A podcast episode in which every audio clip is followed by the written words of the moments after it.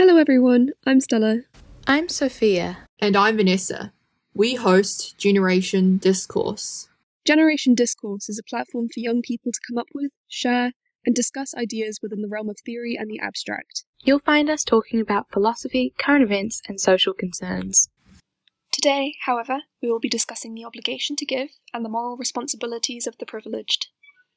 Right, so if we just start with the hypothetical, if you are given millions of dollars and you are therefore like a millionaire today, would you feel the need to give to other people? And would you feel that other millionaires should be obligated to give to other people? I mean, like if you if you have like a Gucci bag, why should you have a Gucci bag, and why shouldn't you donate the Gucci bag to like a organization or like a charity? I think okay. I think the way you frame that question, Stella, is interesting because you said that if you were given a million dollars, right? Like in that hypothetical situation, should you give away some of it? I think in that like extraordinary case, right? Like people who win the lotto or people who don't work for their money at all. I think they have more of an obligation to give away at least some of that money than somebody who worked hard for that money, right? Like um like if I got 10 million dollars in the lotto, like if I gave away half of it, my life is still measurably improved. So I would say like that person should give away at least some of the money, right? But in the case of people who worked hard for their money, I think that's where this conversation should lie. I would argue that this idea that there are people who work hard to earn in the tens, hundreds of millions, billions of dollars is part of the reason why we as a society don't always have this obligation of giving. There's this idea that people like Jeff Bezos have worked for their money, therefore, we shouldn't be able to tax just because they've worked for them. But is it really work if you've taken these massive sums of money that, like, even your descendants, say, like 10 generations down the line, still won't be able to spend it? And you've taken it off the backs of exploiting your workers. Is that really earning the money? I don't know. I would kind of disagree with Kunli in that, like, if you happen to win like a million dollars in the lotto, I don't know if you like have the obligation necessarily. I don't. I'm not saying that you shouldn't, but I don't think it's like anyone's like moral obligation to give if they don't want to. And I feel like there there is the stigma of like, oh, people who are rich, like they work hard for their money, etc. But at the same time, they're obviously like more times than not in a position that like allows them to climb up the ladder and get mm. you know the millions of however much they have. And so it's like someone who could have worked just as hard wouldn't have gotten as much as them in the like long run. But like nevertheless i don't think like anyone like should be i don't think anyone has the obligation to give just because they're rich i think rather than that it would be like more beneficial if like we as a society said like push the idea of giving as like an act of kindness more than like what it is now so that people like want to give out of their own like desire. The idea of giving is supposed to come from oneself and one's selfless nature. So if there is an obligation to give whether that's legal or um, like within society's like moral code is it really i guess giving or is it just being forced to give up money? And then whether that should really matter in the question of these massive sums of money. Yeah i think um i would say that no individual has an obligation to give money but i think that as like as a society we have a government to ensure that people live equitable lives right so mm. i think we can justify tax like with that reasoning but we don't have say that all like rich people should donate to charity right like um so i think in a way i think it's a government's responsibility to ensure that people live equitable lives rather than like kind of what a lot of people do and point fingers at like people like Bill Gates or more not Bill Gates, but like Jeff mm. Bezos and say like the fact that you have a hundred billion dollars is like proof that we have a failed system or something. I think the, the problem is not Jeff Bezos, but rather what the government is doing to ensure that people live equitable lives. So you think that Jeff Bezos shouldn't be like in, in the, your ideal world, he wouldn't be like a billionaire, and there would just be like and um what's his name again? The um Microsoft dude um shouldn't be like a billionaire either. I don't think they have any personal responsibility to ensure that other people are not poor, if, if that makes sense. I think the government has that responsibility. So they can exist as billionaires, right? But like the government should make sure that there are people who are not poor, if that makes sense. Hmm. And I guess because at the positions they're in, it's so easy for them to recover the wealth, even if they give it away, that there should be more action on the part of governments to not allow them to make this much money when it's so uh, unevenly distributed around the world. I guess, and the fact that so many people on our planet are living lives without basic dignity because of their financial status. Um, while we point, I guess, uh, like what um, Kunli said, we point fingers at the billionaires for existing rather than the fact that the governments don't do enough to ensure that they tax them to redistribute that money. Not to get like socialist on Maine, but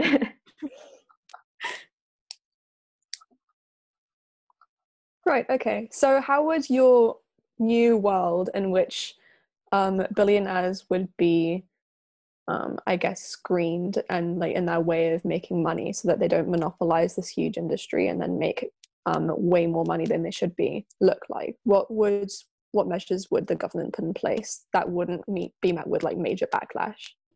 well, I'd say that at the bottom of the system, where well, essentially based on their privileges. I mean, you look at the list of uh, richest people in the world. For the most part, they have come from these uh, middle class, upper middle class families to begin with, or they've inherited the massive sums of money that they've had and then continue uh, building off of that. And most of them do, you know, belong to privileged groups in society. Um, a lot of them are white. A lot of them are men. A lot of them are able-bodied. A lot of them are straight. Um, and this at the bottom of the ladder i guess allows certain people within our society to rise higher than others and no one is given equal opportunities at the start to make this uh, rise up the ladder i guess. Um, so obviously this would take a lot of time and it's quite idealized to think that it could happen but we as a society if we are to continue using capitalism as our like main economic system um, would need to remove those privilege barriers in order to uh, make it more possible for people to rise from their financial status and live lives in more dignity How do you actually remove these privilege barriers though? Um, can well. I don't have any concrete information or ideas about that. It's like, I said, it's quite idealized. There's nothing that we can do to impose on people who maybe follow sort of more uh, prejudiced views. It it just takes time. We can't immediately remove every prejudice within our societies. Um, and when I say that we should, it's kind of from a place of wishful thinking and i admit that Russell, do you think then um, that people who benefit from these prejudices and recognize that have an obligation to assist those that maybe are harmed by those prejudices? i would say that yes i think everyone should have an obligation i guess ensure that other people can live with the same human rights the same basic assurances of their safety and dignity as they do To what extent should they actually make that change for these underprivileged people? I think on a legislation level, it would be nice to be recognized that uh, these differences of privileges exist. So, uh, moving into legislation that ensures the rights for minorities. But that always seems to cause a lot of backlash. So, again, I'd say that education is really the way to move forward for people who come from more prejudiced backgrounds to learn the perspectives of uh, the people that they are so adamantly opposed to existing, I guess. Um, and for people who come from these minorities to not just block off the opinions of those who disagree with them and at least listen so that they can educate.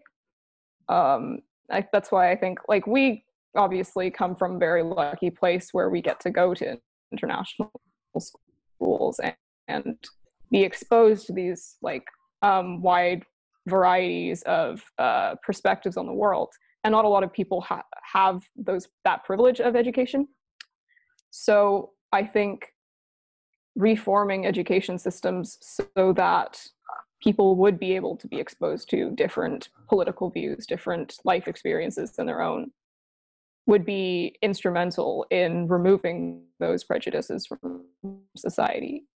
I think, um, Russell, my next question then is should is our obligation for giving then is the only source of that obligation the level of privilege we receive? So like if somebody is really poor then they have no obligation to be kind to people who are much more wealthy than them. Hmm.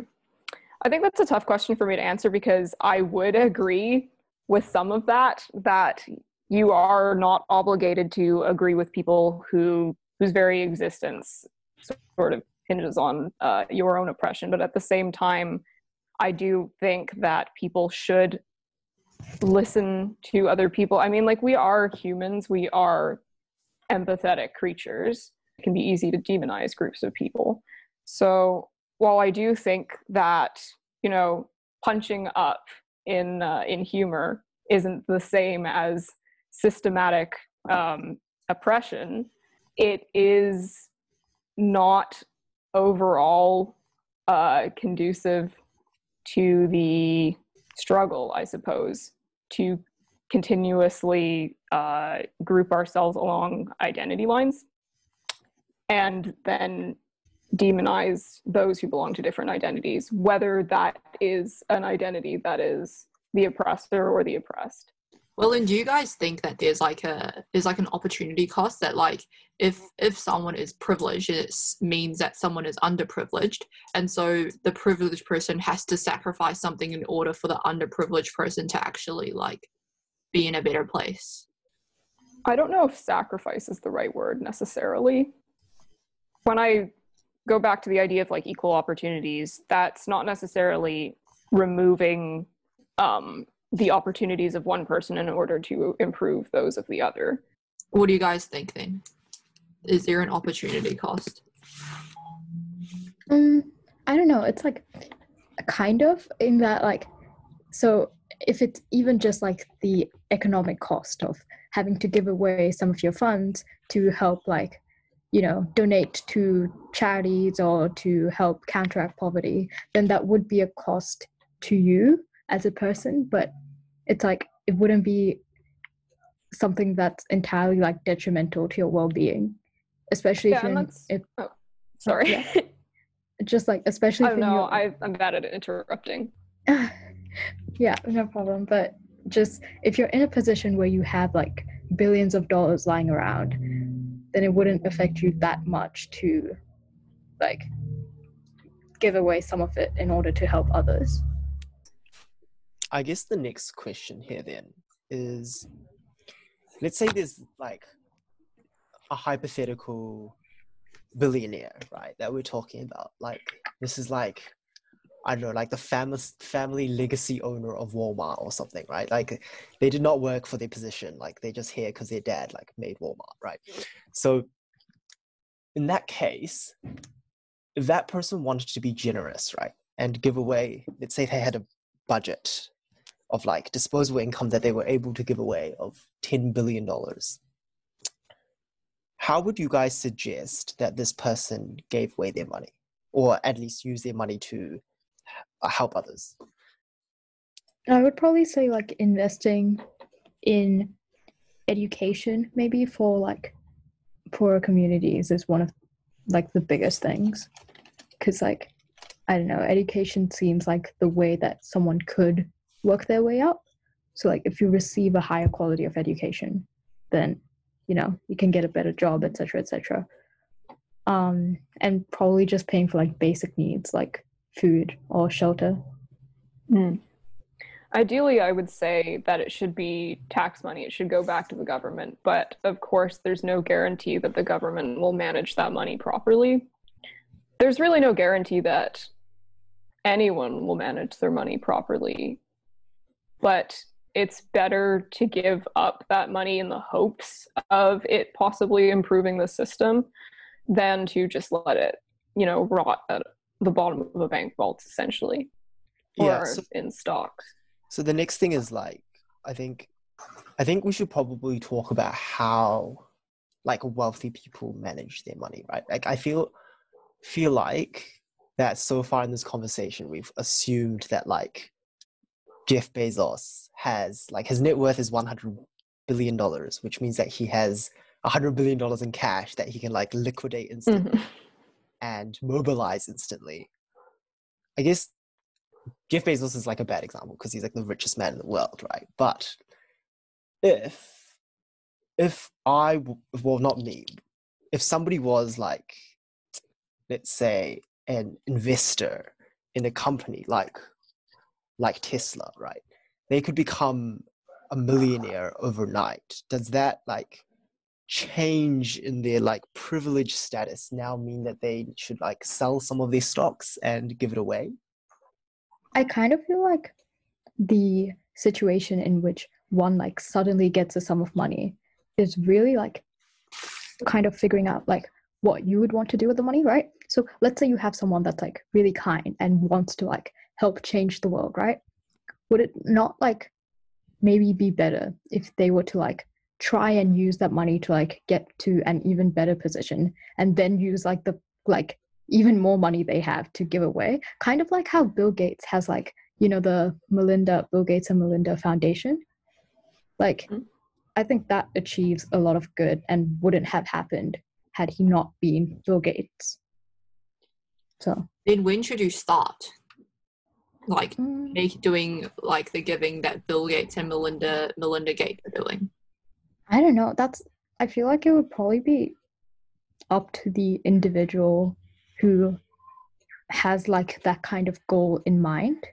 I would also argue that these foundations only exist as a product of these uh, people's wealth, and that if from the start their wealth had been more managed, given up in taxes and donations, there wouldn't be a need for the foundations because if all of these people that were making so much money had it managed from an early early point, I suppose, once they passed the boundary of comfortable, like living, um, there wouldn't be a need for the foundations because ideally, that money that could have been uh, earned in the future would have gone into uh, reforms in the system, like in education, like you suggested. what would you put that boundary as then? Like if you were to tax someone so like there would kind of be like a cap in their wealth is that what you're saying? Um, I suppose I don't have any particular idea of what that limit would be because again, it different people have different opinions on that, and I'll admit that I don't have a set uh, boundary. This the cost for the standard of living uh, changes depending on where in the world you live. Of course, I don't know if there should be a specific upper boundary or if there should be i don't know what that is and i will admit that i just think that there is there is a point where you stop needing as much money because it, it makes no difference to your standard of living Yeah. Jeff Bezos at this stage could just step and cash in right? But why does he choose to continue working if he has no standard of living, has no measurable improvement for every extra hour he works? I would love to know the answer to that myself.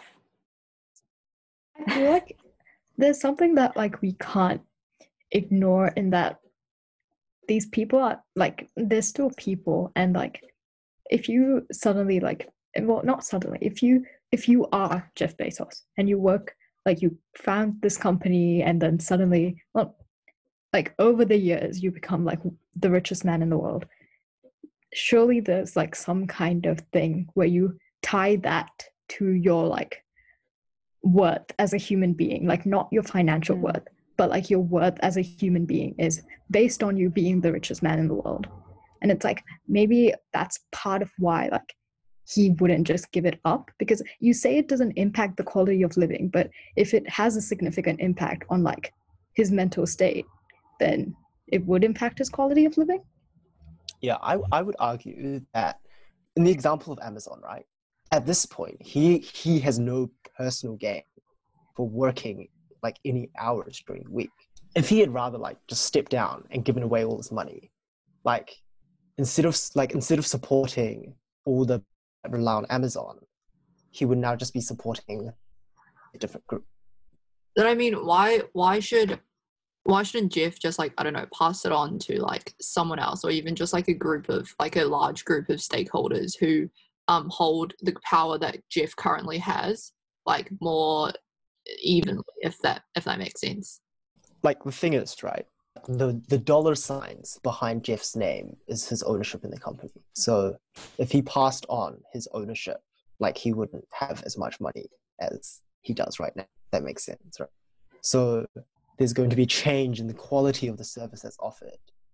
And yeah that that in of itself could be a huge like economic problem for many of the people who do rely on amazon as their like source of income I mean, but like, can you still account Amazon's like success entirely on Jeff now? Like, because Jeff, what what actually does he contribute to Amazon like currently? I don't know if anyone here is like fully able to answer that question. like, we don't really know what he does as the CEO of Amazon. It's true that we do rely on Amazon for quite a lot and these massive super corporations. But as they continue to grow and we put more and more uh, importance on like the names, these big companies, it eats up smaller businesses. They lose out in competition to these massive corporations that keep on growing, keep on acquiring uh, new businesses. I don't know if you've ever have you ever read the book series Legend, which um has a lot of problems with it, but there was quite an interesting uh, part of one of the two countries that the U.S. in this like you know YA dystopian novel ended up breaking into, in which the government was essentially controlled by these five corporations that controlled the entire country. I'm not an economist. I don't know if this is the correct terminology, but uh, monopoly is where there are these companies that own so much of um, the market that it doesn't matter what you buy or what like small brand names you're supporting. Everything ends up going back to say uh, Coca-Cola, for example. You buy orange juice, it goes to Coca-Cola. You buy water, it goes to Coca-Cola. And people who are in at the top of these corporations, um, who have massive stakes in these corporations, continue to make money off of basically everything as we continue and to allow smaller businesses to be eaten up by these large ones. And I don't think the dependence on big brand name companies is healthy for our economy either. Here marks the end of the Obligation to Give Part 1. Make sure to listen in next week when we explore the best ways one can give. If you like this episode, give the podcast a follow on wherever you're listening so you'll be the first to know when we upload. We'll be releasing an episode every Sunday New Zealand time. Follow us on Instagram and Facebook. We're Generation Discourse everywhere.